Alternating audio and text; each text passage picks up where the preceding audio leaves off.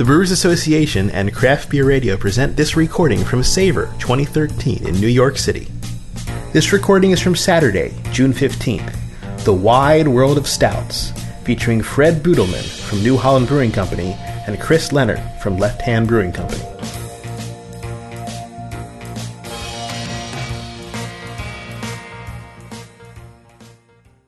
It's great to see you all here. Thank you very much for coming. Uh, my name is Paul Gatz. I'm director of the Brewers Association. The Brewers Association is the not-for-profit trade association for America's small and craft brewers, and we are the producers of this event, and we thank you very much for coming out uh, for this wonderful evening in New York. Um, so uh, uh, first, little housekeeping. Uh, please turn cell phones off, if you will. Um, and please wait until you're uh, prompted by our speakers to uh, sample anything, because if they're making a salient point and you've already gone through yours, well, you may just miss it. So uh, please hold off on that. Uh, thank you to our supporters, uh, as well as uh, Manhattan Beer Distributors.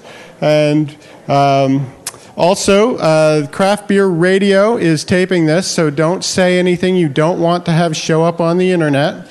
Uh, and uh, also, and uh, craft beer dot com will be uh, um, uh, putting out the audio from this in a couple of days, so uh, you can hear it again if you'd like to, as well as hear some of the other salons that you did not attend. Um, now, what we have here is the Wide World of Stouts.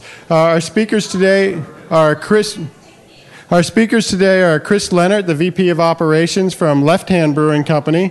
Uh, Chris is a world traveler. He's been involved in many, many nonprofits over the years, uh, including uh, he's been a, a board member of the Colorado Brewers Guild and has uh, captain of the Team Left Hand, a bicycle team that's raised over one hundred thousand dollars for multiple sclerosis uh, research.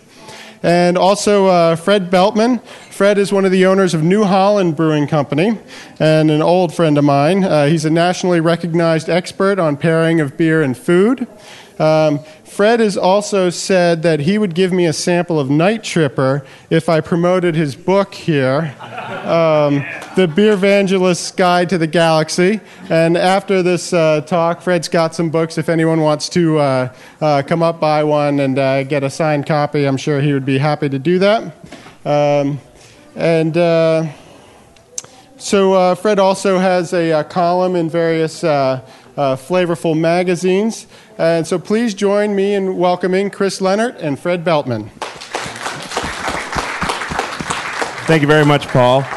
And thank you all for coming up here and uh, spending the, the closing hours here of Savor with us. Uh, really love this event uh, and the celebration of flavor and uh, beer and food, so we're glad to share it with you all. Um, I thought I'd just take a minute and talk about our format and, and uh, how we got started, and then we're gonna I'm gonna hand it off to my friend Chris here. He'll take you through the first beer. Uh, we had some really fun conversations uh, once we realized we were doing this event together, and we talked about um, flavors and stouts and what we wanted to do. And instead of doing a, a match of each chocolate with each beer, having a different pairing, one of the things we wanted to do is, is explore how, you know, when you get kind of known counterparts together, when you get Uh, companions together that work well, you can go back and forth, and there's lots of room. So we, we changed it up a little bit, and we each have worked with uh, chocolatiers in different parts of the country. And so uh, Chris chose a chocolate um, with Lily's Chocolate out of Cleveland that we decided to do the first two beers with. And then I chose a chocolate with Gail Ambrosius from Madison, Wisconsin, which we are going to do the second two beers with. So you'll have a little back and forth. You can kind of check out what stands out, what changes, what shifts. Um, it's really less about is it good or bad, and it's more about w- what what's happening here when these when these things interact with one another.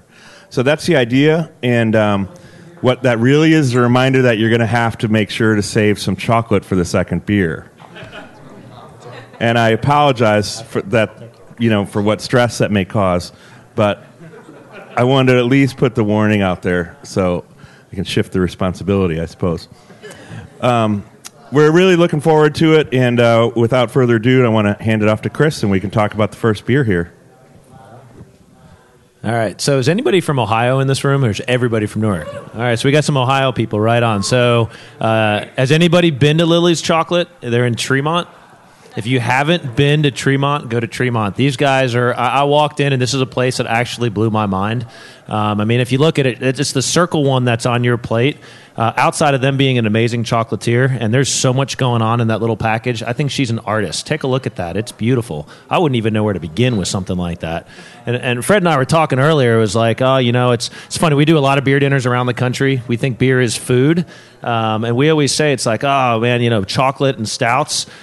We do so many of them, and it's it's usually a home run. It's pretty simple because a lot of the flavor profiles you're getting out of a stout, you get the roastiness, right? You get a real full-bodied. If you get a real piece of chocolate, we're not talking Hershey's here, a real piece of chocolate. There's a lot of similar flavors from a chocolate in a stout, so that's why they're very well together. But sometimes I like, uh, it's kind of a cop-out, but we talked earlier, we're like, a lot of people, I don't know if everybody's sitting in this room, if everybody's not a real beer person, sometimes you forget chocolate and, and stouts. Unbelievable. They really, really are because of the similar profiles and a really good piece of chocolate and a stout. So, has anybody in this room had Milk Stout Nitro before? Yeah. Look at that. Has anybody had Milk Stout Nitro in a bottle before? Okay. So for those of you, so first off, thank you. You guys are awesome. Thank you, thank you, thank you. Oh, love you even more. Thank you. Thank you. Best beer ever. Thank you. Um, so we have a lot of fun. Sorry, Fred. Uh, That's right. I got the last beer. So uh, Milk Stout Nitro, we're the first brewery uh, outside of a small little brewery in Ireland to actually come up with a, uh, to be able to figure out how to do a nitrogen beer in a bottle. We do not do a widget. So I'm not going to, I don't have a full glass here, but I'm going to show you guys how to pour this. Um, so nitrogen is a different gas. It's smaller bubbles, if you will. It does not leave a taste.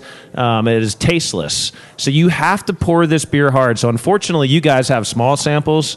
We get the full Monty up here. So I'm going to show you how to pour this. And the reason why you're supposed to pour it hard is because you're supposed to release the nitrogen out. So you're going to get a lot of vanilla notes, mocha notes uh, in the nose, and it's incredibly creamy. I kind of call it alcoholic chocolate milk for adults. So here you go.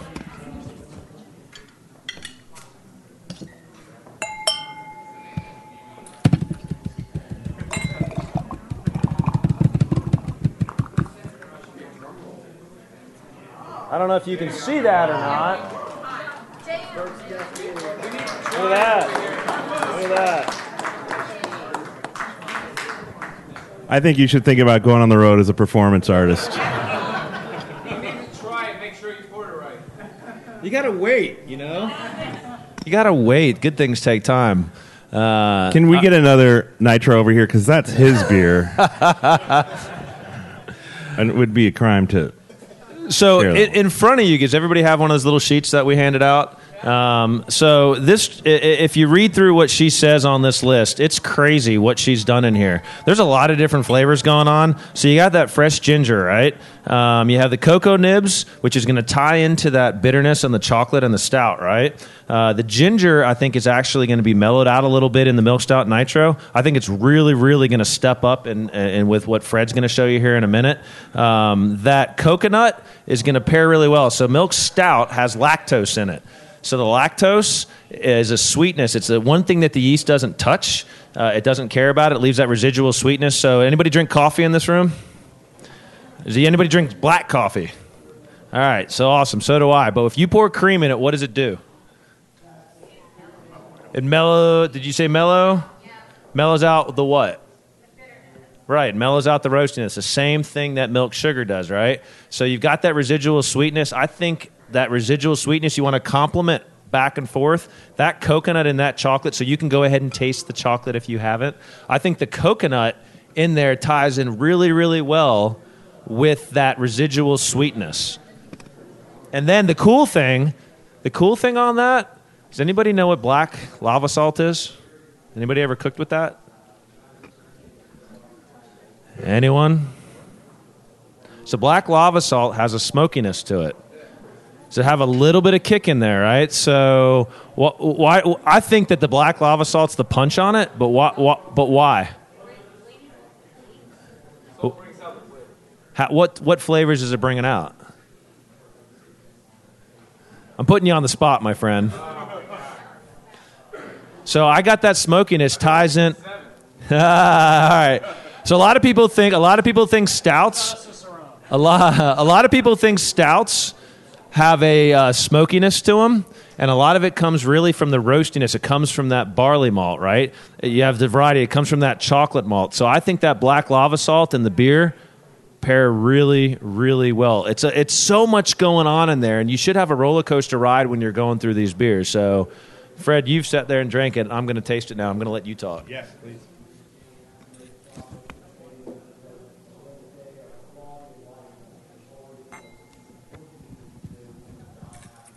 I do really like salt against chocolate. I like, you know, there's certain times when you move it into dessert that, and we and Chris brought it up earlier. Like one of the reasons we do some of these, um, well, the main reason we do a lot of pairings in this educational setting is to continue to show people the beauty that's available with beer.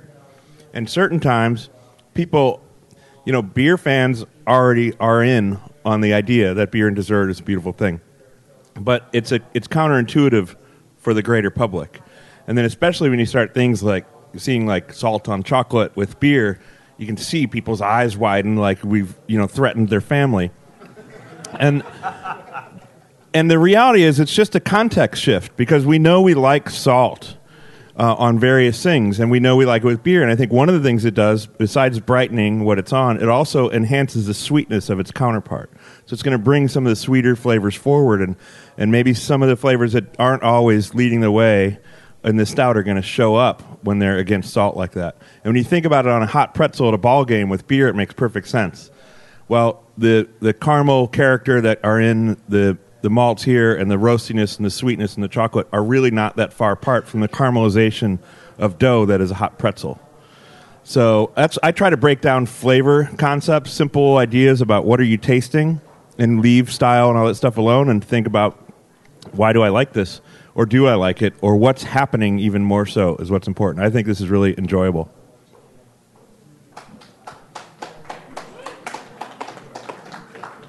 Is anybody else tasting anything different? We'd love to hear from you. Anything showing up for you? All right.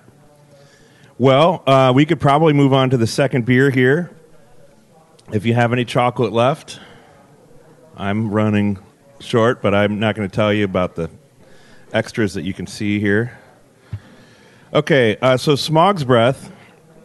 I want to take a second to introduce Tim Faith here in the room, our uh, barrel master. He's in charge of our barrel aging program. Tim, say hello. Everybody give him a hand. So um, this beer is really the handiwork of Tim. Uh, Dragon's Milk is a beer we've been making since two thousand one. It's a bourbon barrel stout. When it was first created, it wasn't really, uh, we didn't call it a stout. Uh, Brett, our founder, really designed it as a strong, dark beer for the barrel. Um, but we found uh, in this age that if you don't name it something, everybody else will, and it may not be that accurate, so stout it became. Um, but Dragon's Milk is a ten percent dark stout that's aged in bourbon barrels. We blend first and second use wood, which means that we're getting barrels from the from the distilleries. Uh, and we have a combination. Uh, about half of it is first use for us, which means it's already had bourbon in it. Technically, the barrel is second use. And then second use for us means it had Dragon's Milk in it already, and now we're going to uh, put Dragon's Milk in it again. We blend those two, which really gives us some ability to monitor how much bourbon character versus how much malt character, et cetera, and really come out with a signature beer. Um And I love it for, for all those things. The the flavors that come in from the malt are those nice roasty tones of chocolate and coffee. Um, just, you know, beautiful in many settings, especially dessert and chocolate. And then what the bourbon barrel aging is bringing in is a lot of vanilla and coconut and specific bourbon character and some of that toastiness. And so we really like to have those flavors interacting. Now, what we did with this beer is... Uh, Tim then added toasted chilies, chili de arbos, uh, into the Dragon's Milk barrel, and um, aged it another one hundred eighty days, Tim, is that right? Month and a half, forty-five days. Um, so you have this chili character that's coming in against those roasty, sweet tones. And I'm going to drink some.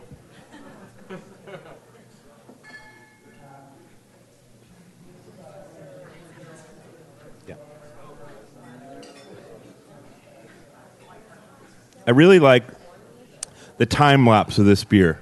So what you taste, what you smell when you smell it, what you taste on the front of your palate when you first sip it, and what you taste about three seconds later are it's a it's a progression, and I really enjoy that.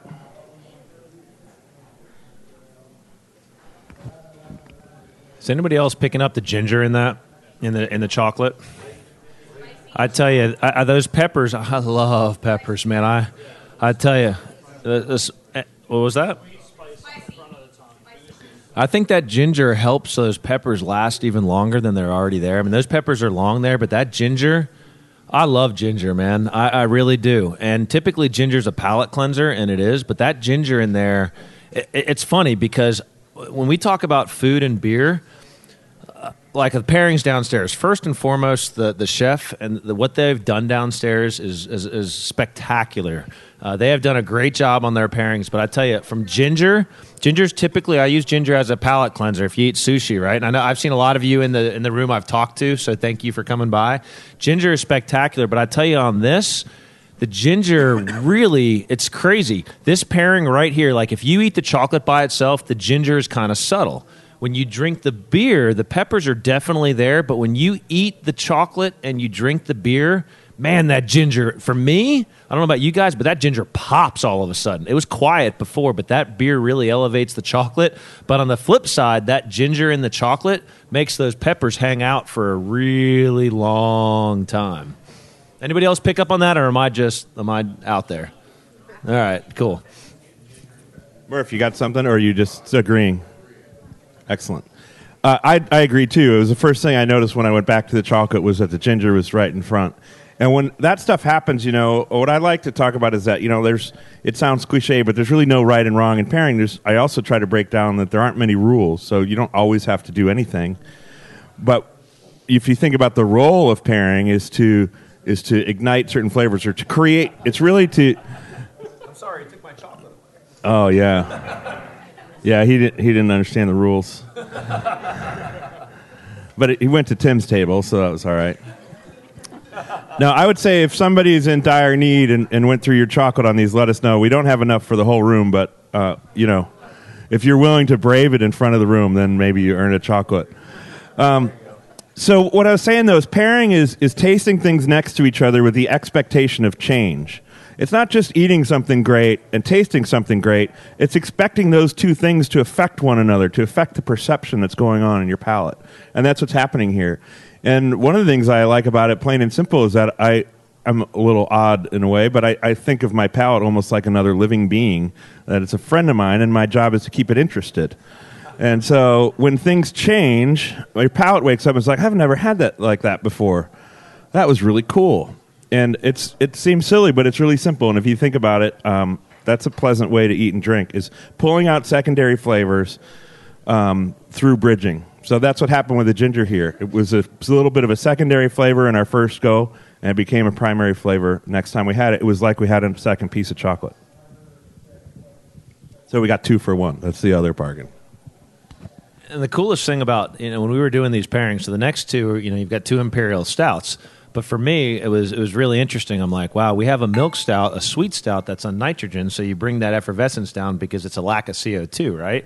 And it's a six percent sweet stout. Going, I mean, that beer from Fred, I mean, New Holland is crazy amazing. I mean, there's so much going on in that beer. And I was like, how is one piece of chocolate going to pair with those two beers?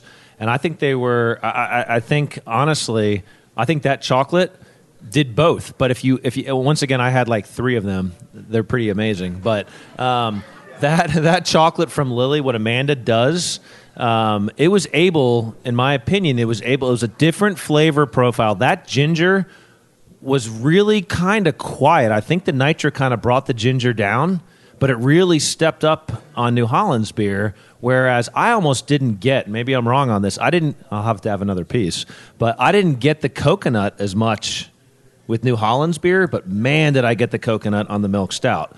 And that is the coolest thing going on in that piece of chocolate. That one piece of chocolate to go with those two beers that are completely different, that's what Savor is all about. Oh, yeah. Yeah. All right, we ready for uh, round two? Round Or I should say round three and four. All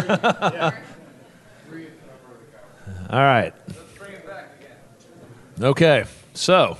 So why don't I start and tell us about the chocolate real quick, and then uh, hand it back over to Chris for the first of two beers with it.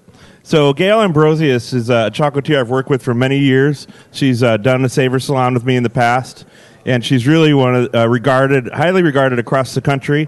She's got a little shop in Madison, Wisconsin. She does single origin uh, chocolates where she's traveling and sourcing her chocolate from the various places that she gets it from, and really dedicated to the craft of of sourcing chocolate in a similar way uh, to all of us brewers. So I applaud her for that. And um, so this is a truffle that is a cognac truffle. So it's got cognac, uh, it's Ecuadorian dark chocolate uh, with a candied ginger, and I believe ginger in the uh, in the ganache as well. And uh, I'm going to save my comments about the pairing until I'm in it again. And instead, I'm just going to hand it off, and we're going to hear about uh, Wake Up Dead. Even though I'm bald, I once had hair.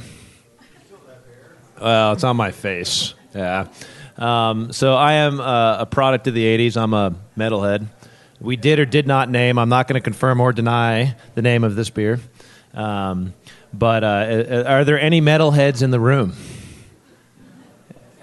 There might be or might not be a song that we name this beer after. Anybody want to crack a who's the band? Wake Up Dead? Okay. Well, I know you know. This is Jason, our East Coast regional manager. Say hi to Jason. Um, he, if you live in New York City or anywhere up and down the East Coast, he is the reason why we have beer on the East Coast. So make sure you say hi to Jason. Um, Thank you, Jason! So Wake Up Dead, um, an Imperial Stout. We actually, it's crazy, we've been making this beer for sixteen years. This is our twentieth anniversary. Uh, we were doing Imperial Stouts when Imperial... It's crazy. Our craft beer industry is pretty rel- is relatively new for the most part. You take a look at Imperial Stouts. When we came out with this beer, this was mind-boggling to people. We're like an Imperial Stout in the early nineties. People were not doing that. So an Imperial Stout, this beer lasts, this beer sellers in our tanks for about four months before we release it. We also do a barrel aged, and I would have loved to have brought our barrel aged, uh, but unfortunately we didn't have any. Uh, it sells out pretty darn quickly. So Wake Up Dead, an Imperial Stout. Yeah, sorry about that. An Imperial Stout, there's a lot of stuff going on in this. I tell you what, this is a pretty dangerous beer. Imperial Stouts typically are.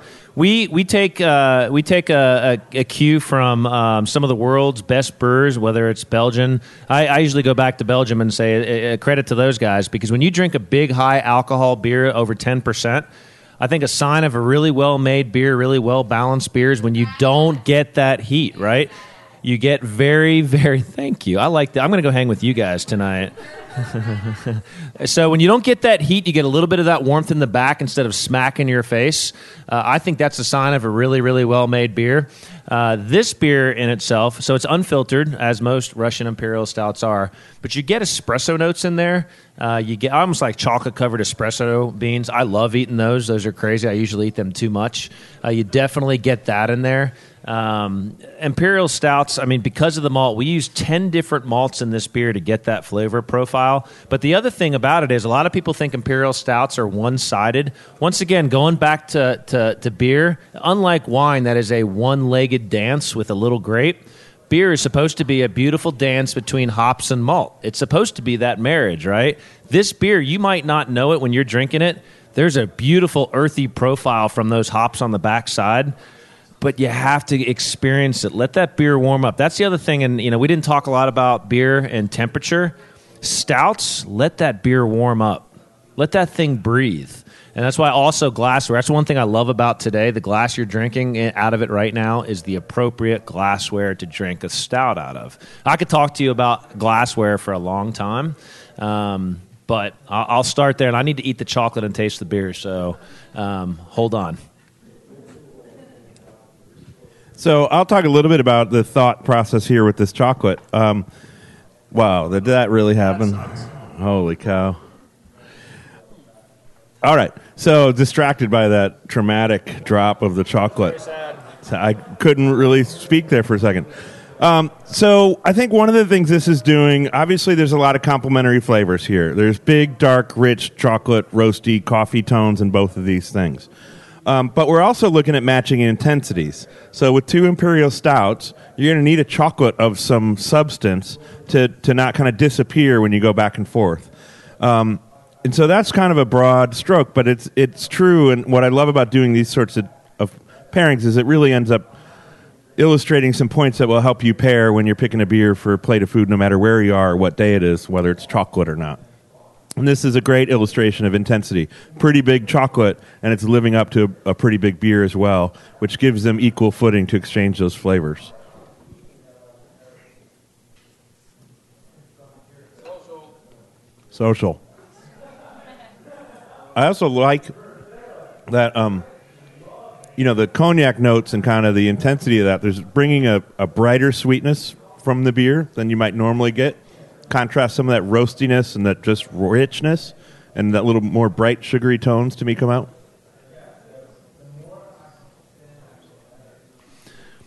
You know, once you break through that hard shell on the chocolate, you get that creaminess inside. Um, I tell you what, imperial stouts are very, very easy, overwhelmed chocolate. Um, I, I, I don't know what else to say other than what you just said. I mean, the creaminess, the, the creaminess in that really steps up. I mean, does anybody get licorice out of the out of the stout? No. No? You don't get any black licorice? You do? Yeah, I definitely get black licorice, right? Um, and so it, I went back in when I was eating that. It make make sure you get a little bit of that ginger off of the top of that. I think that I think it, I think it's interesting. Pairing in with that black licorice notes in there, I think it's quite. I think it's quite nice. Um, once again, if you had a chocolate that wasn't as rich and as flavorful, that imperial stout would completely overwhelm that chocolate. Uh, so once again, I think Fred's right on. And match intensity with intensity.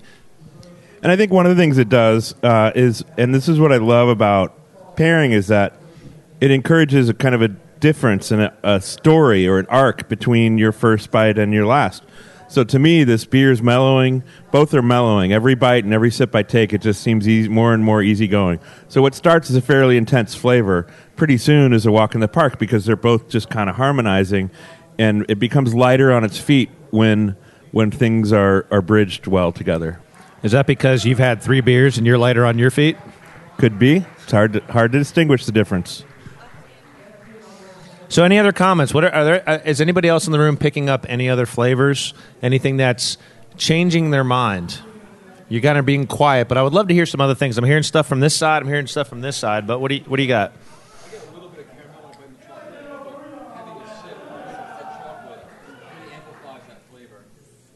So you get a little bit of caramel out of it. You get a lot of licorice. That's interesting. Um, well, you guys aren't getting any licorice out of it at all.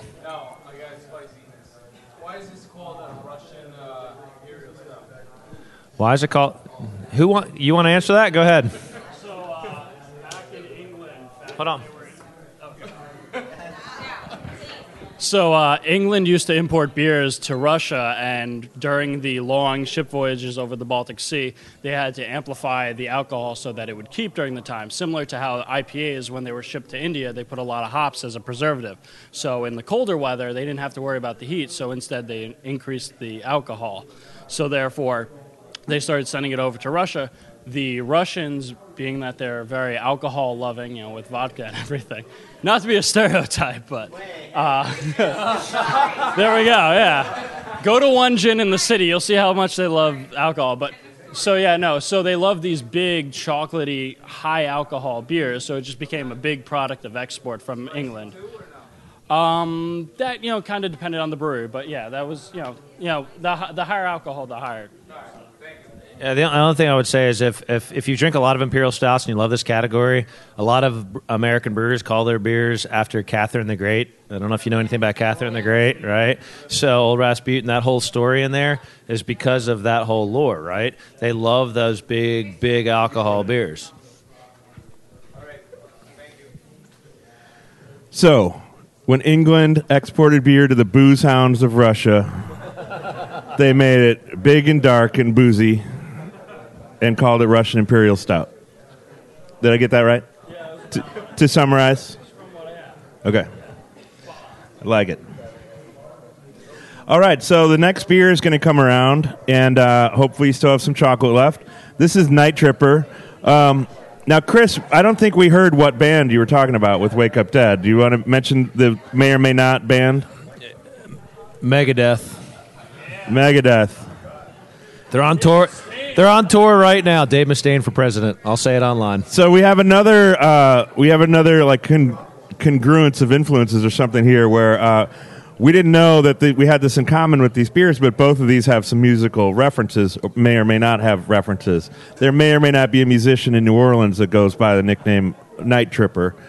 Uh, and when we first started talking about this beer, um, in concept, uh, I was talking with our brewmaster at the time, John Haggerty, who was saying, well, I kind of want this to be, you know, like the poet's bigger brother. The poet is our oatmeal stout.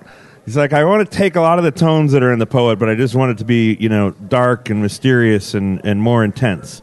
And I had been kicking around. We were looking at releasing this uh, prior to Fat Tuesday, just kind of where it was on the release schedule. So I started thinking, all right, so dark, mysterious, poetic, and intense. Sounds like we have the Night Tripper. So uh, that's our play there. This is a big imperial stout. It's over eleven point five percent. It's rich and roasty and big.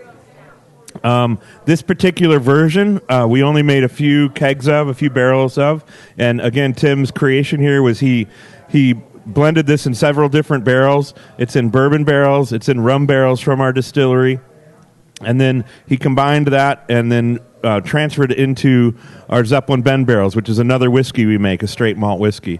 So it has two different whiskeys and rum barrels from our distillery, aged a total of ten months uh, between those. And so this beer is not normally barrel-aged, so it's a real treat to have it in the room. And again, thank you, Tim. And so, um, I don't. So this beer may or may not be above its originally stated alcohol content after it visited those barrels. So when I tasted this beer, I mean, there is a lot going on. This is a big beer. There's booziness. There's rich. That's a technical term. There's richness, there's that, and what I get from that spirit aging is this, like, you know, uh, rum sweetness, that kind of cane sugar sweetness that really both brightens and kind of hangs on your palate. But when you think about pairing this beer, you're at eleven. I mean, you need to you need to go big, and I think that that doesn't mean you want something that's going to fight with it. You just need something that's going to help cleanse your palate and help respond and still be flavorful alongside it. And so that was the idea behind this chocolate, is I really felt it hung in there and actually kept all the flavor impact from those things, but but softened the intensity. Because you don't, you never want to erase the other beer. You don't want to, when when you talk about cleansing as one of the roles of pairing, you're not talking about erasing and saying, I want to pretend I didn't have this. You're just saying, I want to I want to cleanse my palate, freshen it up so that the second bite is as fresh as the first. And that's the idea with this. I think there's some cleansing going on with the roastiness. And I think that's where the ginger steps in. Ginger definitely goes there. So um, let me see a hand, uh, show of hands in the room. Who does beer pairings or dinners at home? That is... That is badass. I'm not talking just you and yourself having a beer and some food. I'm talking like bringing friends and family over, because the best thing about, here's the craziest thing about, and, and Paul could probably give you better stats than I can, but right now, I mean, we are, we're, we're the best country in the world in terms of what we're doing in food and beer, um, in my opinion, in terms of all the styles we have going on, but we are still, if you take the largest crap brewer in the country, Sam Adams, down to the smallest guy that just opened yesterday, we're still only six and a half percent of the total beer sold in the U S. But for you guys out there, you're doing pairings at home, you're talking with your friends. That's the best thing you can do right now, is educate your friends and your family. Uh, but here's the other thing that's quite interesting to me. I think one of the things that, if if you guys, first off, being here is awesome, but for you guys, one of the things we talk about with beer and food pairings and chocolate is, I think a lot of the things that we do as as Americans is we're going to go home and we're like, you know what? I'm going to make dinner. I'm whether it's pasta, or I'm going to have a salad, or I'm going to have chocolate. What beer do I have in my fridge? We need to stop that. We need to say, okay, hey, I'm going to have pasta tonight. well, what do I have in the fridge that, or what am I going to stop at home and gra- or grab at the store before I go home? It's the same thing here. The reason why we're doing this this pairing in this salon is to show you this is not a per- this is not a piece of Hershey's chocolate sitting in front of you. This is a handcrafted, and I, and you'll have to talk about what Gail did. But Amanda, I sent her beer. Fred sent her beer. She made this chocolate specifically for this event. This is not something you can buy. This is a one-off that she did, and she paired it specifically after tasting his beer and our beer. So, yeah. If this uh, one-off, can it, can it turn into a real life thing that you get every day? The chocolate? I'm just glad that another producer's, the chocolate producer's, getting asked about making their one-off regularly instead of us, because that's a switch. I just feel like we got a day off there. They're asking the chocolatier to make it again. Amanda, so Amanda and Josh um, at Lily's Chocolate, uh, I told her, I said, hey, first off, thank you for making this for us and being and being willing to do it. Uh, but I, she goes, tell, please tell me how it goes. Um, she's a small individual. Her and her husband own this place. They started it years ago. Um, she would love to make this year-round if I come back and say, hey, the response was overwhelming, especially if they're taping this. Do you guys want this chocolate? So get to work, Amanda. Yeah, come on, Amanda. So the other cool thing about this, Amanda does amazing work. Like like I said, her and Joshua, I walked into her shop years ago, and I was blown away. And, and the other cool thing that I didn't say about the story, I, I saw her about a month ago, and uh, I told her about this, and she got super excited about it. And she just had uh, her first baby. Her and Josh had their first baby about two months ago, a little boy named Gibson. And she said, uh, well, yeah, right on, Gibson. Gibson. And I asked her, yeah. yeah. I asked her, I said, so uh, she goes, uh, I said, how are you feeling? She goes, oh, I'm so excited I can drink beer again. The first beer I had, the first beer I had was Wake Up Dead. Yeah. Cheers. Well, the first beer Gail had. No, just kidding. This is not a one-off. So uh, Gail and I did it a little differently. Um, and that we, we've done many pairings together, so we talked about a few of the chocolates we thought would go, and then um, just the way schedules are working and a number of things, she sent me chocolates, and then I chose the chocolate uh, that I wanted for this pairing. Um, she does do one-offs, and, and the plug I want to make for both these chocolatiers is combined with, with an idea that I want to put out there about pairing, is that uh, something I love and that I express in the book is uh, that in order to pair well, you don't need anything more than a moment where you ask yourself a question, what would I like with this? And you, a little bit of mindfulness goes a long way. You have a palate, you have things you like, you have more memory stored into your preferences in terms of combining flavors than you realize. And so where that leads me is that it means you don't have to be a cook. That typically if you start pairing well, you might be drawn in and be encouraged to do some more cooking than before. But chocolates and cheese are great examples where you can host something where you make some pairing choices and, and just leave beers out that are intentionally chosen for those things out on the platter. You can have a reception at your house and have people come over and have a few cheeses and a few chocolates, and you're pairing, and you didn't cook a thing. So it's the thoughtfulness that goes behind it. Thank you, Murph. And where that where that goes into plugging the chocolatiers is uh, what I feel like there's a freedom when I work with them, and it's it's not just the flavor end. It's that they're not selling alcohol, so they can ship their chocolates around the world. So you can find chocolatiers you like that are anywhere nearby and call them up, and it's not that much money to have twenty chocolates sent to you. So it's really, we can indulge in things uh if we take time to select the people we want to buy our food from, select the people we want to buy our drink from, and take the time to bring those things together. So I encourage you to think about that. So I, once again, I'm going to I'm going to make a plug for Fred and his new book. I, I bought this the other day, um, but I ha- he has a whole pairing about beer and chocolate, and I have to read this opening paragraph. Well, so the first reading of the book, by the way, I'm I'm excited about yeah. this. How about that? So, deep, alluring character draws you in. Attitude brings you back for more. There's softness, but sometimes you like it rough. Yeah. Spoken to the couple kissing in the corner. What was that? Not you guys, the guys behind you. Um, some describe sweetness, but you know the whole story. When you get a taste, you might feel comfort, intrigue, or halting arousal from intense assertiveness. You know you want it. Some may think I'm talking about soft porn. Others may guess chocolate. Those who probably know me have already guessed beer. You can pick two out of three and have yourself quite a day.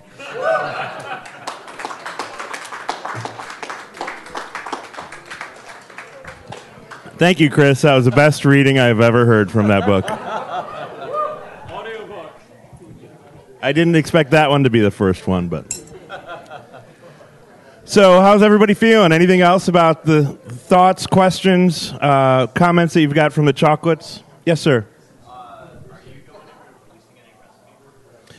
Am I going to be releasing any recipes? There's thirty-three in that book, and then there'll be some more on the web. But uh, uh, recipes that involve these beers? Oh, I mean the beers themselves. Recipes for the beers. Uh, we tend to. We we put spec sheets out, which list the ingredients and some basic characteristics, and they give you a, a pretty good idea of what the beer is composed with. We don't go all the way to sharing the specific specifics of the recipe. It's a couple reasons. I mean, there's just a little bit to leaving it to the allure, and also most brewers are brewing to targets rather than to a specific recipe. So we're going for gravities. We're responding to the change in the ingredients, and we're really driving to a, a palate and a data point of view that is really not a hard and fast recipe. Well, specifically on Fred's beers, you start throwing things in barrels, you're going to change that completely every single time. That's the yes, beauty sir. of barrels. I was going to ask Chris, where you get that awesome bell buckle you got? w w w dot left hand brewing dot com. So he's talking about my belt buckle, which makes me feel a little awkward that he was looking at my crotch the whole time. It's going to sell a belt buckle. Left hand brewing dot com. It's, it's a Wake Up Dead belt buckle. How about that? Check it out. And it's a, and it's a beer bottle. It's a twenty-two ounce beer bottle. The real troubling thing is that that came up after you had a reading about soft porn. Murph.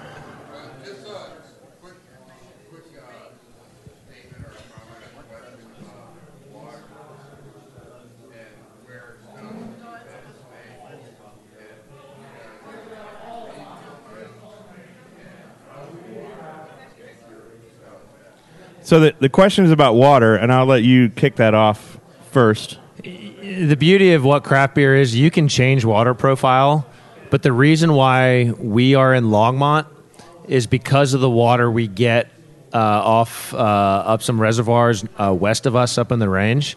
Um, the water is unbelievable in Colorado. I mean, Paul, you're from Colorado. I think Charlie was telling me the other day the water that he gets... Um, I mean, the reason, like I said, the reason we're in Longmont is because the water source, we don't really have to screw with it at all. Now, I don't know about what you guys do, but our water source is is snowpack. And we're grateful to be in the Great Lakes region. We're, we're a few miles off of Lake Michigan, so we have a great source of, of water. Chris is right. You know, you can change it based on style. I mean, originally you would see styles change by region based on their water source. Is it hard? Is it soft? What? And they would they would brew the styles that were appropriate for that source. So if you wanted that style of beer, you would travel to a region that had that sort of water. These days, brewers can can adjust the water on the way in to create any region in the world prior to going into the to the mash tun. But you still need a solid source of, of good water to start with, and, and we're proud to have that. Our water will change a little bit seasonally. It's it's not my wheelhouse in terms of, you know, talking about the technical specifics, but our calcium levels will change as we go into summer and it gets hotter, and the and the, the you know the the the pull of that water changes. So um, that was something that was, as we grew up as a brewer, we had to start paying attention to, was monitoring the water. Not for anything good or bad, but for making sure that we identified how is this changing through the seasons, and so that we can adapt and keep a consistent uh, ratio of, of minerals, et cetera, for the beer that we want to make. For all you home brewers, you know, there's a, this series coming out, the yeast, hops, barley, and water, and John Palmer's book on Palmer's coming out in October, so I have my order already. It, uh, John Palmer's book on water is coming out in October for the for the recording. Uh, as part of the series, Yeast, Hops, Malt, and Water. Is that right? Great. Yes, sir.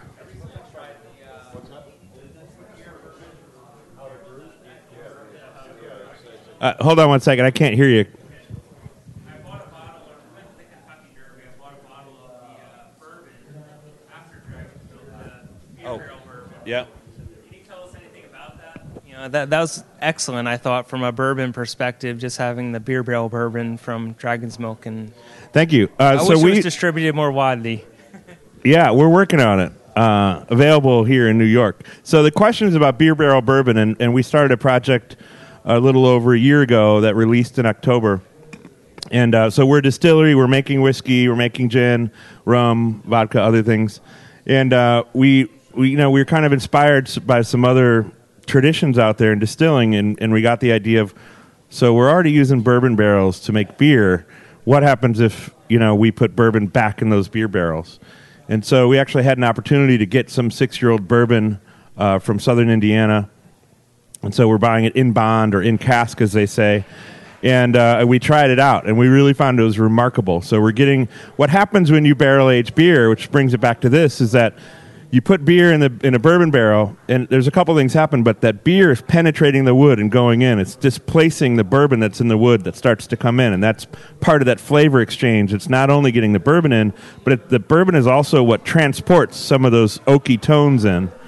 And so now beer is in that wood after one hundred eighty days or three hundred sixty days if it if it had two agings, et cetera. Um, and so when you put bourbon back in, that displacement is happening another time. So now bourbon is penetrating the wood and is pulling beer forward, and that malt profile really brings some. I, I get like a cocoa character and a softness and a roundness to the corners, and it's very pleasant, and it's it's taken off in a big way.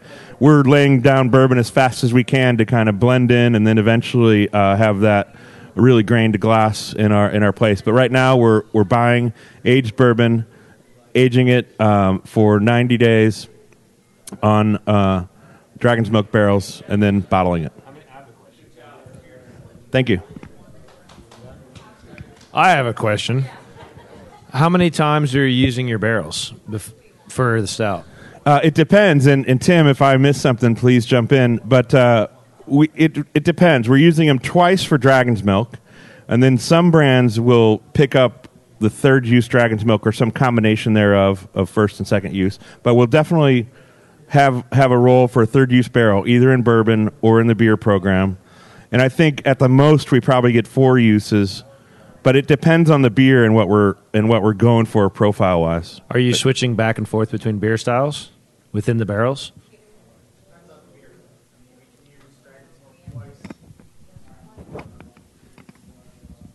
We can use them for two generations with Dragon's Milk, give them to the distillery for beer barrel bourbon, get them back, use them once more for Dragon's Milk, and then potentially they can also go back to sours. So are you, personally, are you on both sides of the, the business? More the beer. More the beer. Yeah. So there's a question over here. Yeah, is there some, like, barrel graveyard where they eventually, like, don't make it anymore? Like, my smoker. Yeah, yeah. Well, yeah. What what happens at the end? Like, do we, we sell our barrel? We sell our barrels off, and then what? What do people do with them? Make other stuff? They, I mean, honestly, we sell our barrels off. I mean, people use them for tables. Uh, if you if you've been to Left Hand Brewing, uh, we use them for tables in our tasting room. Um, people use it for their garden. Um, but when we're done with them, we feel like we've gotten as enough an, as much wood flavors as we could, and then we turn them we turn them loose. Any other questions? You guys are awesome. Yeah. Depth charge. Depth charge. Damn it. So, has anybody else had depth charge in the room? You weren't supposed to ask that. So, uh, depth charge. We used to do. There's a brewery in Athens, Georgia. Anybody from the southeast? No. Okay. Well. All right. So, so we, we're really good friends with a brewery in Georgia in Athens uh, called Terrapin. Anybody had Terrapin beers? Yeah. Terrapin's a spectacular brewery. Um, we're friends with those guys. Uh, we did a beer called Depth Charge. And is anybody, you guys all showed your hands earlier that you're coffee drinkers. Uh, so we did an espresso milk stout years ago. And uh, that was a one-off. Um, yeah, it was a spectacular. No, we're not going to do it again. But if you love that type of style, uh, we now do a beer for all the beer weeks around the country, including uh, New York Beer Week, called Week Sauce. Your beer weeks.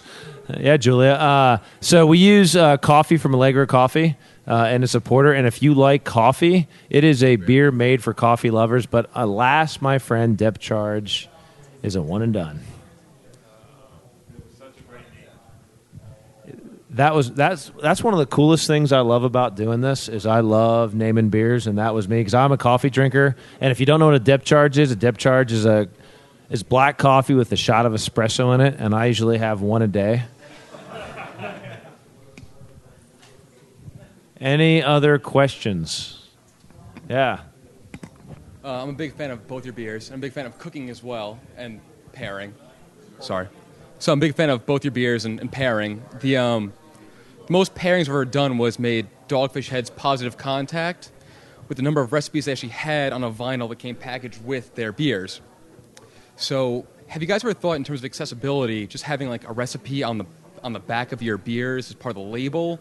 Something that's a little more, I mean, yeah. about the book. But. We, we do, yeah. First off, you should buy the book, and he will sign it for you. Um, so the question is about pairings.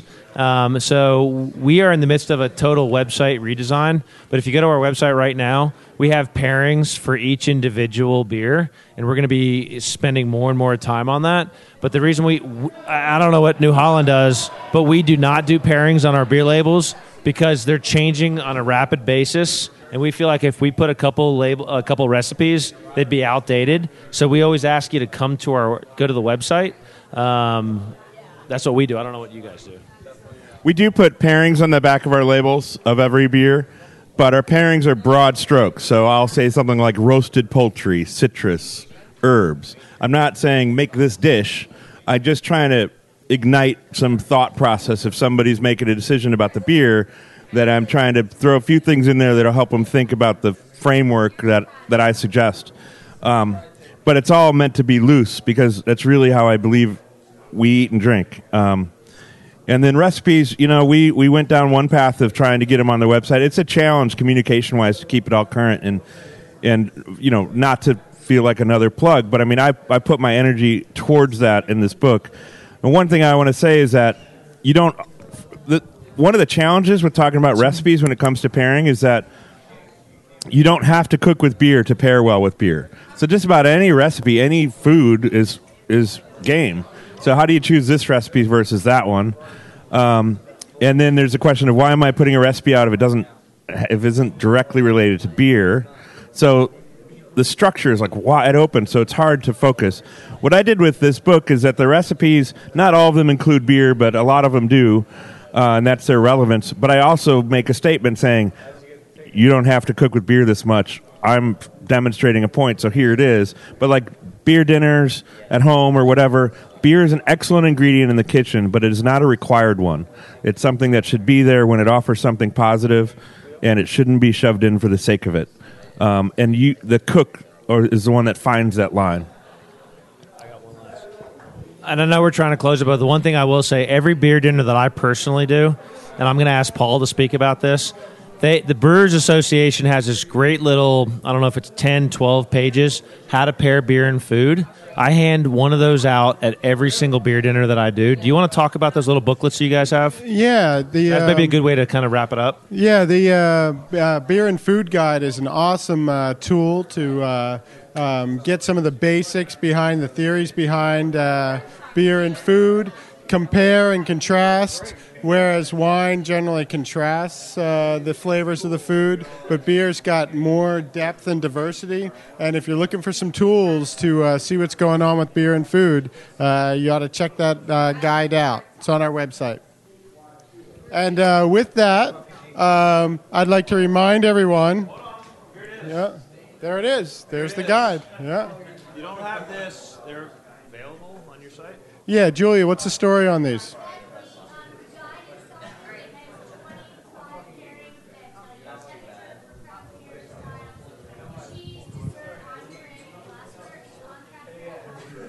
Yep, so visit craft beer dot com for free, and you can check it out, all the pairings, and uh, it's awesome.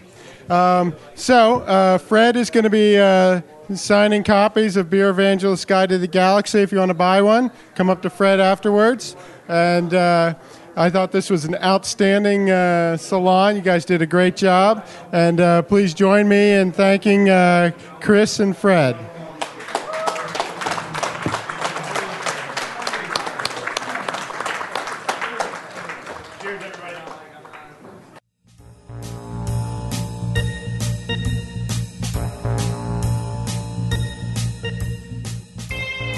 Thank you for listening to this recording from Savor twenty thirteen, brought to you by the Brewers Association and Craft Beer Radio.